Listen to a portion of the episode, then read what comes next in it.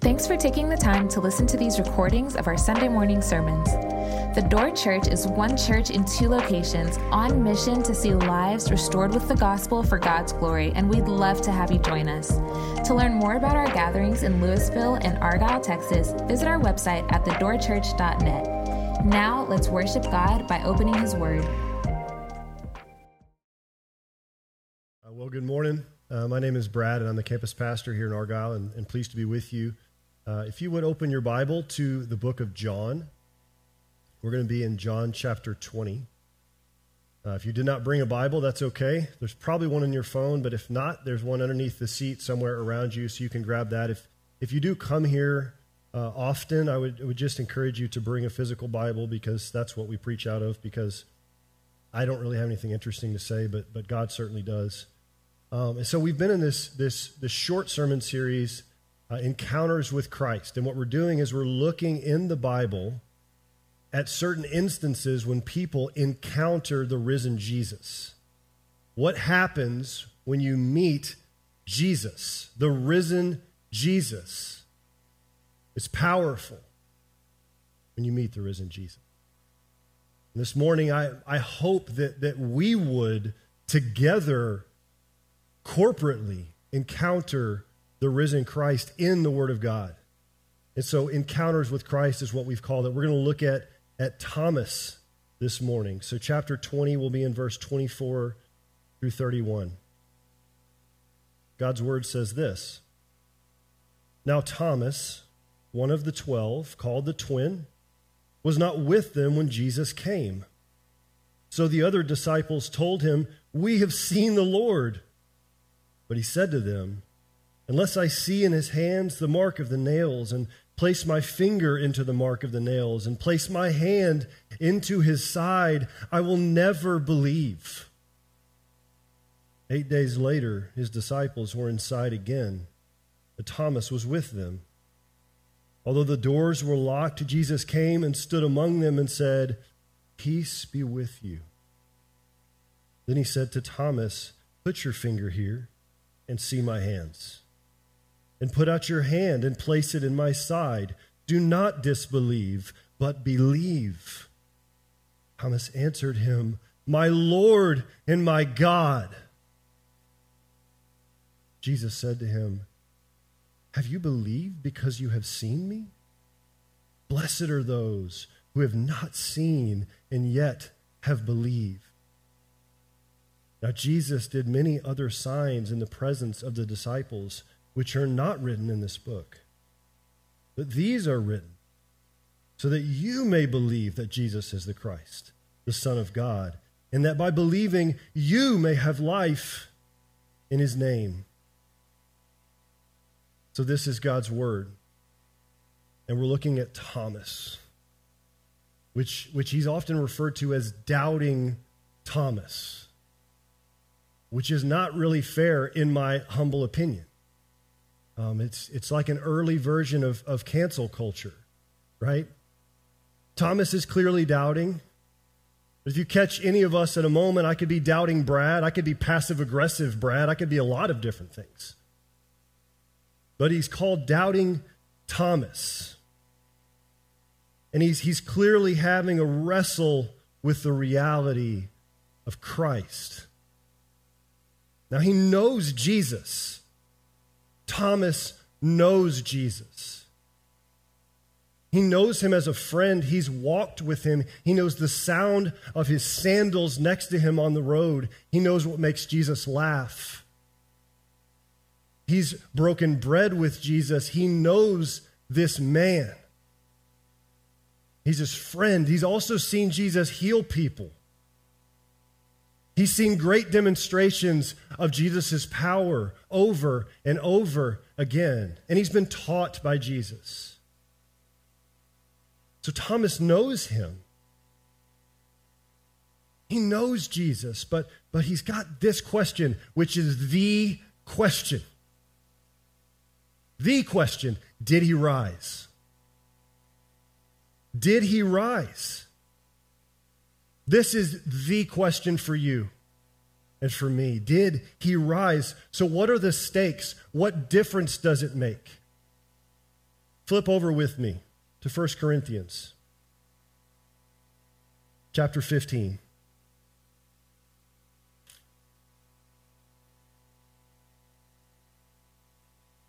Verse 14 says this. This is Paul writing to the Corinthians. It says, And if Christ has not been raised, then our preaching is in vain. My preaching right now, if Jesus has not risen, in vain, worthless. You should go play golf. And your faith is in vain. If Jesus did not rise, your faith is in vain. In verse 15, I'm misrepresenting God. We who preach Christ are misrepresenting God, saying Jesus has risen if he hasn't.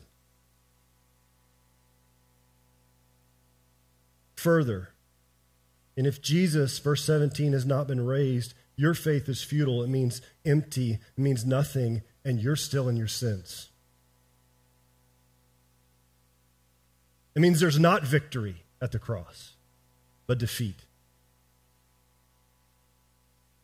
Furthermore, verse 18 those who have fallen asleep in Christ have perished. Have you lost someone who's a Christ follower, who you, you picture them in heaven with the Lord in paradise? Reunited. If Jesus didn't rise, that didn't happen. Flip back over to John with me. So, this is the question Did he rise? And Thomas wants to know. He wants to know, no, not like we know what Abraham Lincoln did or, or some historical figure that we can read about in a book, but he wants to know, like I know the sound of my wife's voice. No, no. He wants to know. So, how do we know anything? How do we come to the point of knowing anything? Well, one way would be through experience. We learn things in our lives as we go about them. I had this really great idea.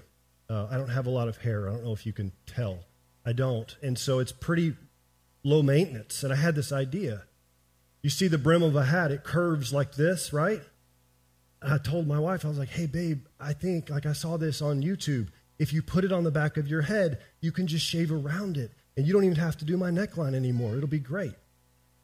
And it was brilliant. And then one day, I was doing this for a while. She's like, hey, what happened to the back of your head? And it was like this, I, she showed me a mirror. It was like this jagged mess, like someone had attacked me with a lawnmower. And so I learned through experience that I probably shouldn't cut my own neckline.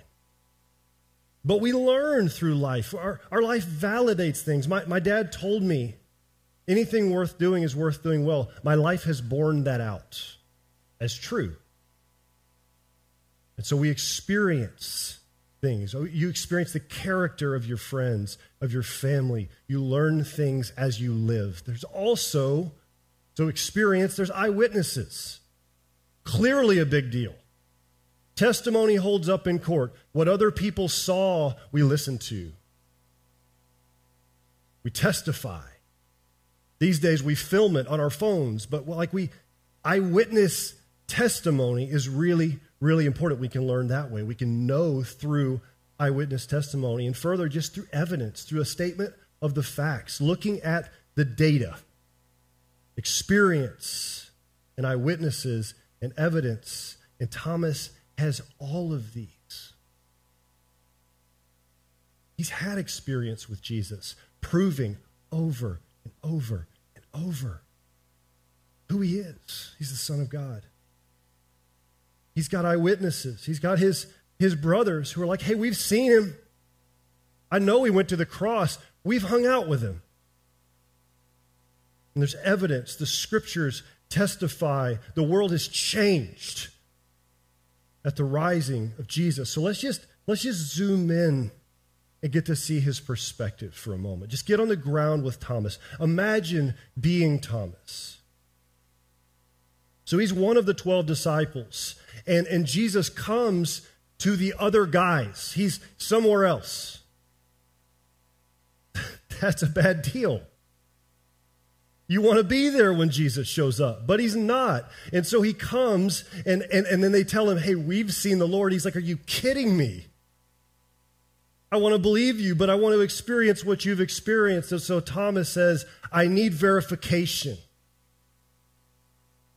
I need to see what you've seen. Not, not only that, he doesn't just want to see the risen Jesus. That's clearly not enough for him. He wants to touch his scars, the marks of his suffering. He does not want to believe that Jesus is just a ghost, just a vision. But the God man, the one who is fully God and fully man, who actually suffered, Thomas is like, I want to know. I want to actually know. I need to see his scars.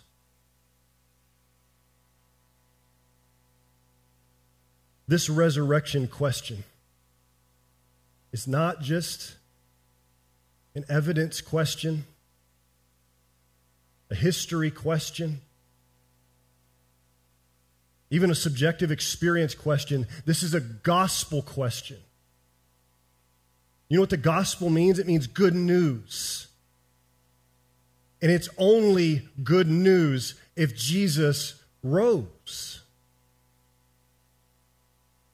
Matthew 5 3, it'll be on the screen. It says this Blessed are the poor in spirit, for theirs is the kingdom of heaven. That's interesting. Blessed are the poor in spirit. Some of us are middle class in spirit.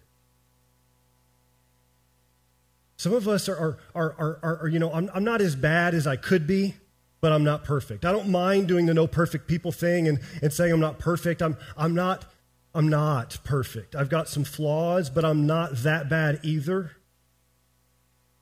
Kind of middle class in spirit. Well, let me tell you something. Middle class in spirit people they're okay with teacher Jesus. This resurrection question, not that big of a deal. Because if you're middle class in spirit, what, what you really want from Jesus is hey, I can actually do it myself. I just need you to show me how.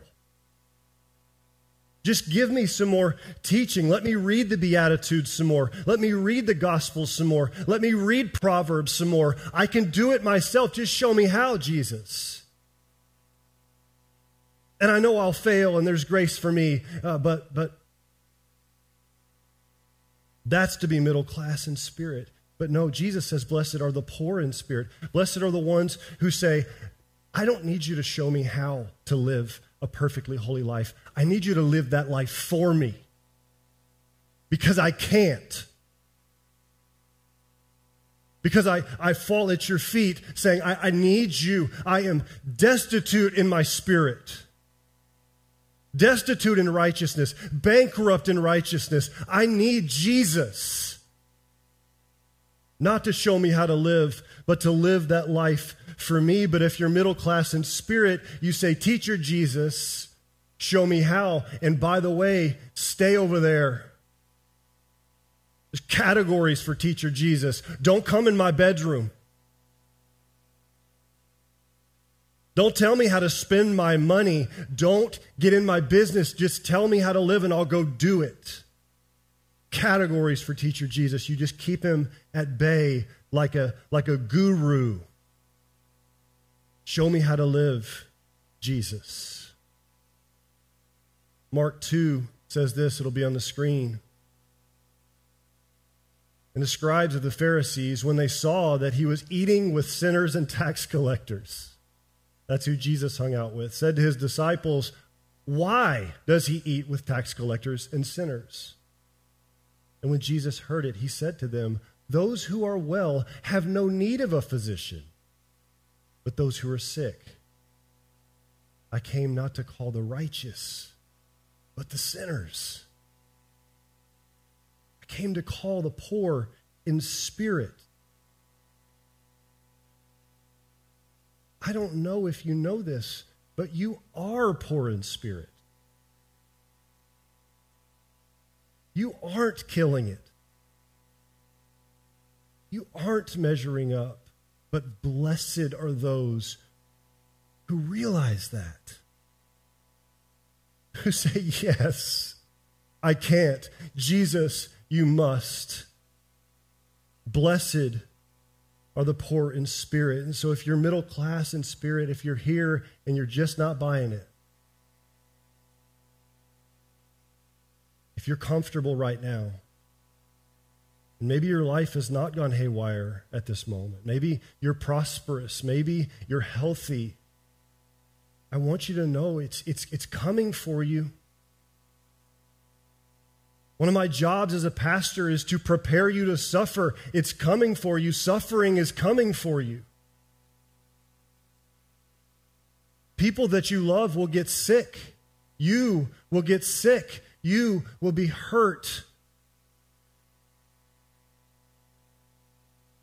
And your sin will find you out. You will come to a place at some point in your life hopefully before you stand before the throne of judgment. But someday you're going to come to grips with your sinfulness and you're going to come before God and realize you're poor in spirit. You're needy.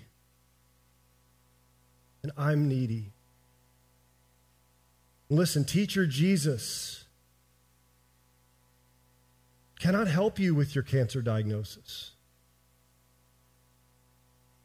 Teacher Jesus cannot help you when you go broke, when the money runs out. Teacher Jesus cannot help you when your marriage crumbles. Teacher Jesus cannot help you when you ruin your life with your sin. Can't help you. He's too far away if he's just teacher Jesus. I've been studying John Wooden lately. He's a legendary basketball coach. He's awesome. He's, he's long since passed, went to be with the Lord. He says stuff like this Talent is God given, be humble. Fame is man given, be grateful. Conceit is self given, be careful. He just got this, this real simple, beautiful wisdom about him. But, but John Wooden, he can't help me today. I can learn some, some nice little isms and sayings. And th- th- okay, it's helpful, but John Wooden can't be there for me, the dark night of my soul. So we need more than a dead teacher. We need a risen Lord. We need a Lord who has, who has power because sinners and sufferers, all of us are in that category. We need more than good advice, we need good news. News with power to transform us, to lift us.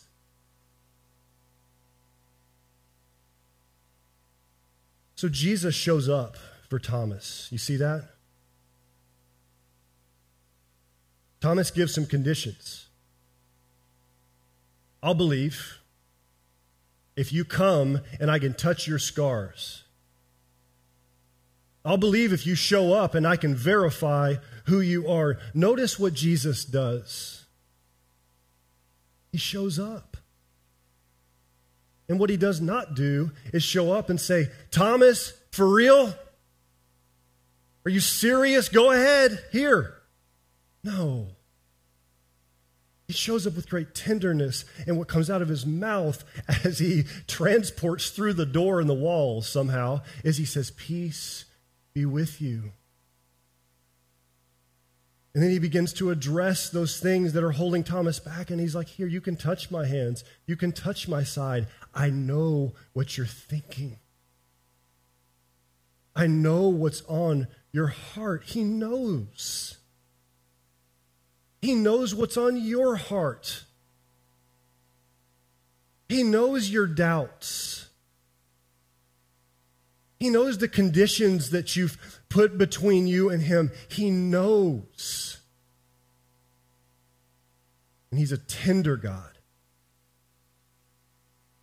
the God who shows up. And so when Jesus does this, He says, Here, Thomas, here I am. In the flesh, I have risen. It's true.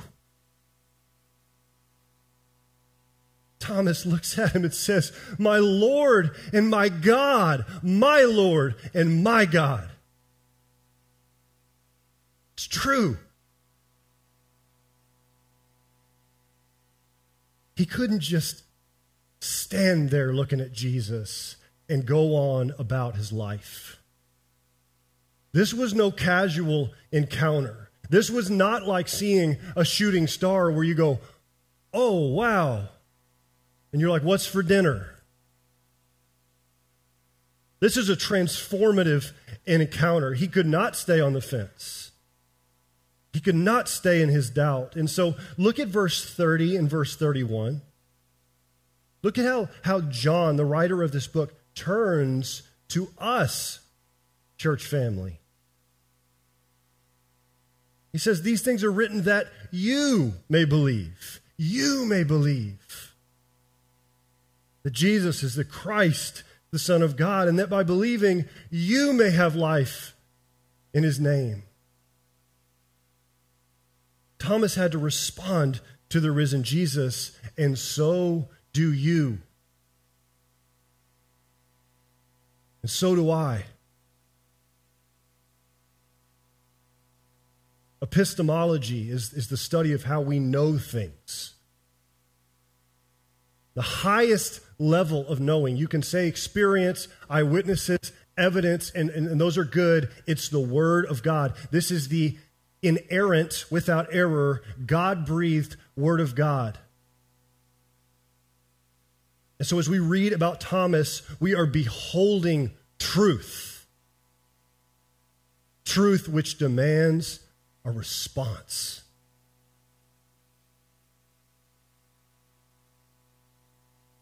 Have you ever seen, surely you have, seen a wounded veteran? Some of you are veterans. Maybe you're wounded, but have you ever seen a wounded veteran? Maybe someone with a prosthetic leg with a Marine Corps tattoo at the store with their family. Does that move you? Regardless of what you think about the war they fought in or any of that, does it move you to see a wounded veteran? Does it, does it touch your heart at all? What about a wounded God?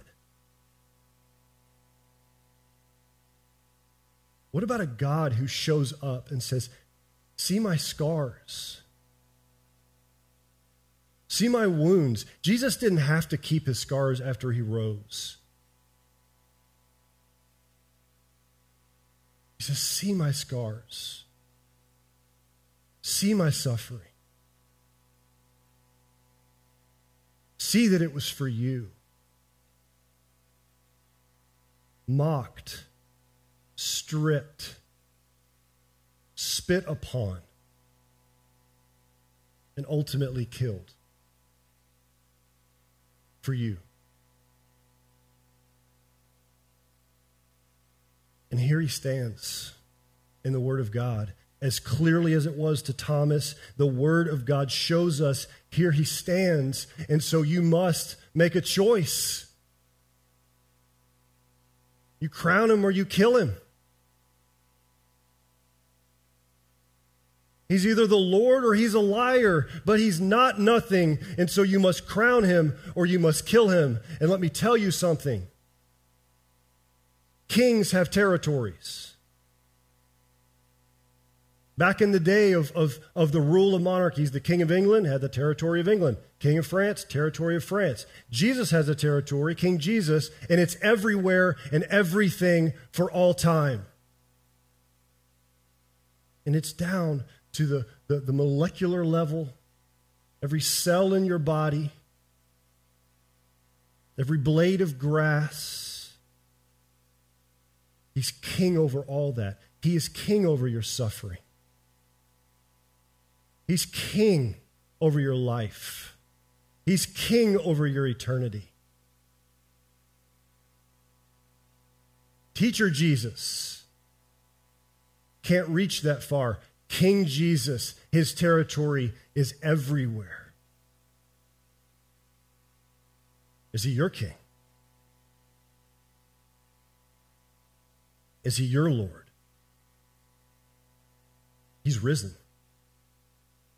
And this is good news. He authenticated who he was. He says, I am king because I will conquer death. And this is why we talk about this over and over and over here. And if you come back, we're going to keep talking about the cross. We're going to keep beholding his scars, the risen Jesus, King Jesus, my Lord and my God. 1 Corinthians 1 will be on the screen. It says, For Jews demand signs and Greeks seek wisdom. But we preach Christ crucified. We're going to preach his scars, a stumbling block to Jews and folly to Gentiles, but to those who are called, both Jews and Greeks, Christ, the power of God and the wisdom of God.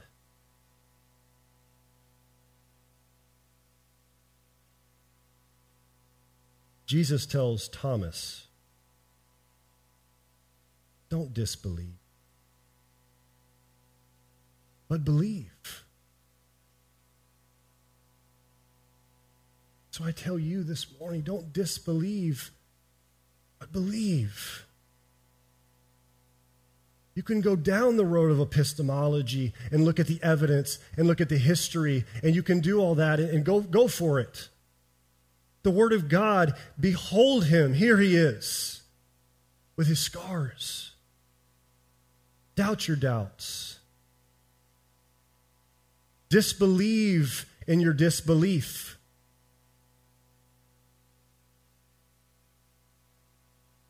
We have a scarred Savior, but a victorious Savior.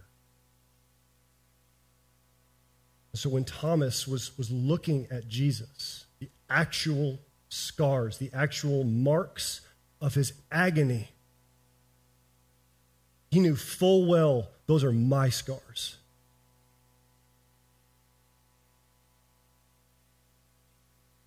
And they're your scars. You will wear them, or he will wear them for you.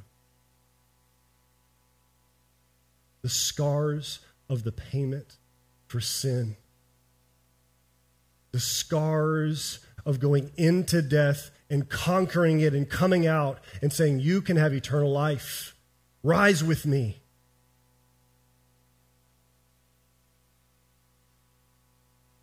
History hinges around Jesus. Creation screams his name. The word of God proclaims him. So here he stands, saying, I suffered for you.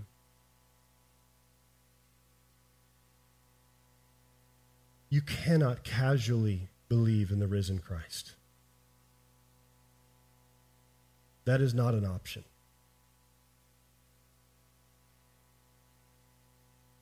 The risen Jesus, having an encounter like Thomas did, and we are, by the power of God, by the Spirit of God, in the Word of God. You have an encounter and you're changed. And so you and I are poor in spirit. You are. But you can be rich in Christ with an eternal inheritance. Would you join me in praying?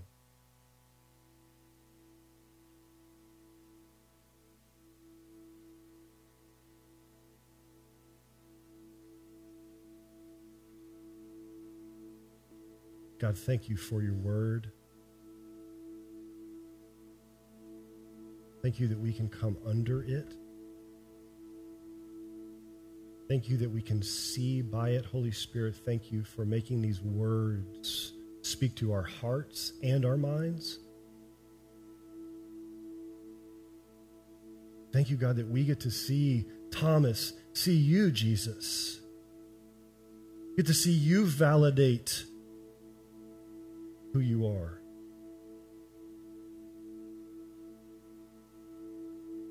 Would we say, would everyone in this room say, as we behold you, as we see your scars, as we know that you're risen, my Lord and my God? Help us to doubt our doubts and disbelieve in our disbelief. Strengthen us in faith as we encounter you, Jesus. Pray this in your precious and holy name. Amen.